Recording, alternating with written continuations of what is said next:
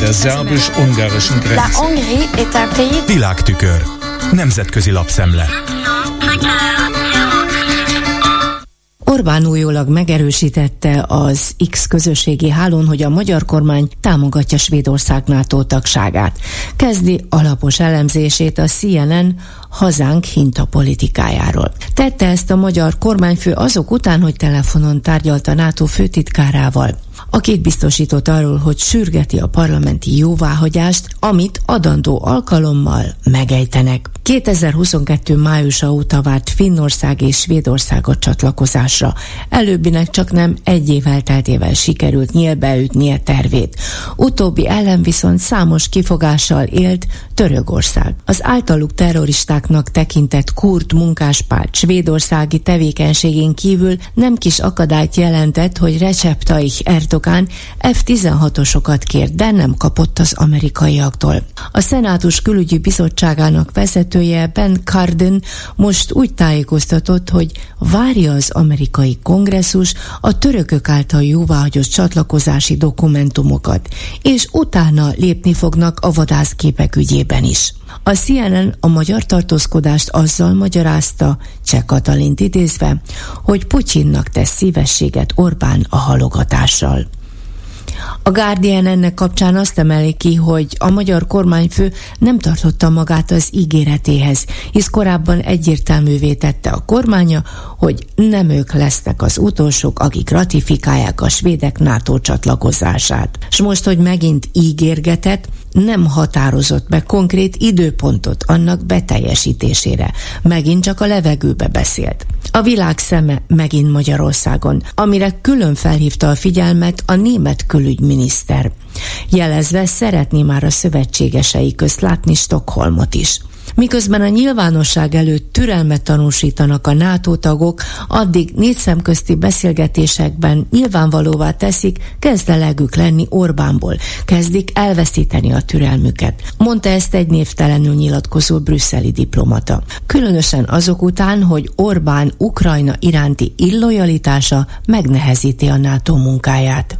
Mindeközben Orbán Balázs szerdán a Guardian kérdésére azt válaszolta, hogy nagyon komolyan veszik a tagságból eredő kötelezettségüket és katonai teljesítésüket. Ám a politikai igazgató szerint a labda most a svédek tér felén pattog. Mert arra vár a magyar kormány, hogy párbeszédet kezdeményezzen a svéd kormányfő. Magdalena Andersson volt svéd miniszterelnök nem kívánt spekulálni, mi Orbán hátsó szándéka. Szerinte Svédország megtette azt, amit elvárt tőle a magyar kormány. Innentől kezdve nincs miről beszélni. Ugyanakkor aggáját is kifejezte az úgynevezett svéd demokraták pártja miatt, akik a szélsőjobbot képviselik hazájában, és akik számára Orbán a példakép. Ők például azt tanácsolták Ulf Kristerssonnak, hogy utazzon Budapestre, és igyon meg egy pohár viszkit Orbánnal. Az amerikai Defense News portálnak a Washingtonban tartózkodó svéd katonai csúcsvezető Michael Clisson tábornok nyilatkozott, hogy reméli a nyári washingtoni NATO csúcsig áldását adja a magyar parlament is a tagságukra. Ami nélkül azonban már most is mindent az elvárásoknak megfelelően végeznek.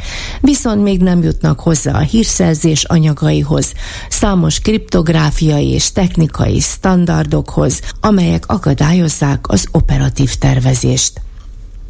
Az ukrán Jivropészkaja Pravda viszont nyomon követi a magyar nemzet írásait, mert hosszasan idézi, beindult a svéd kormányfő elleni lejárató magyar propaganda gépezet.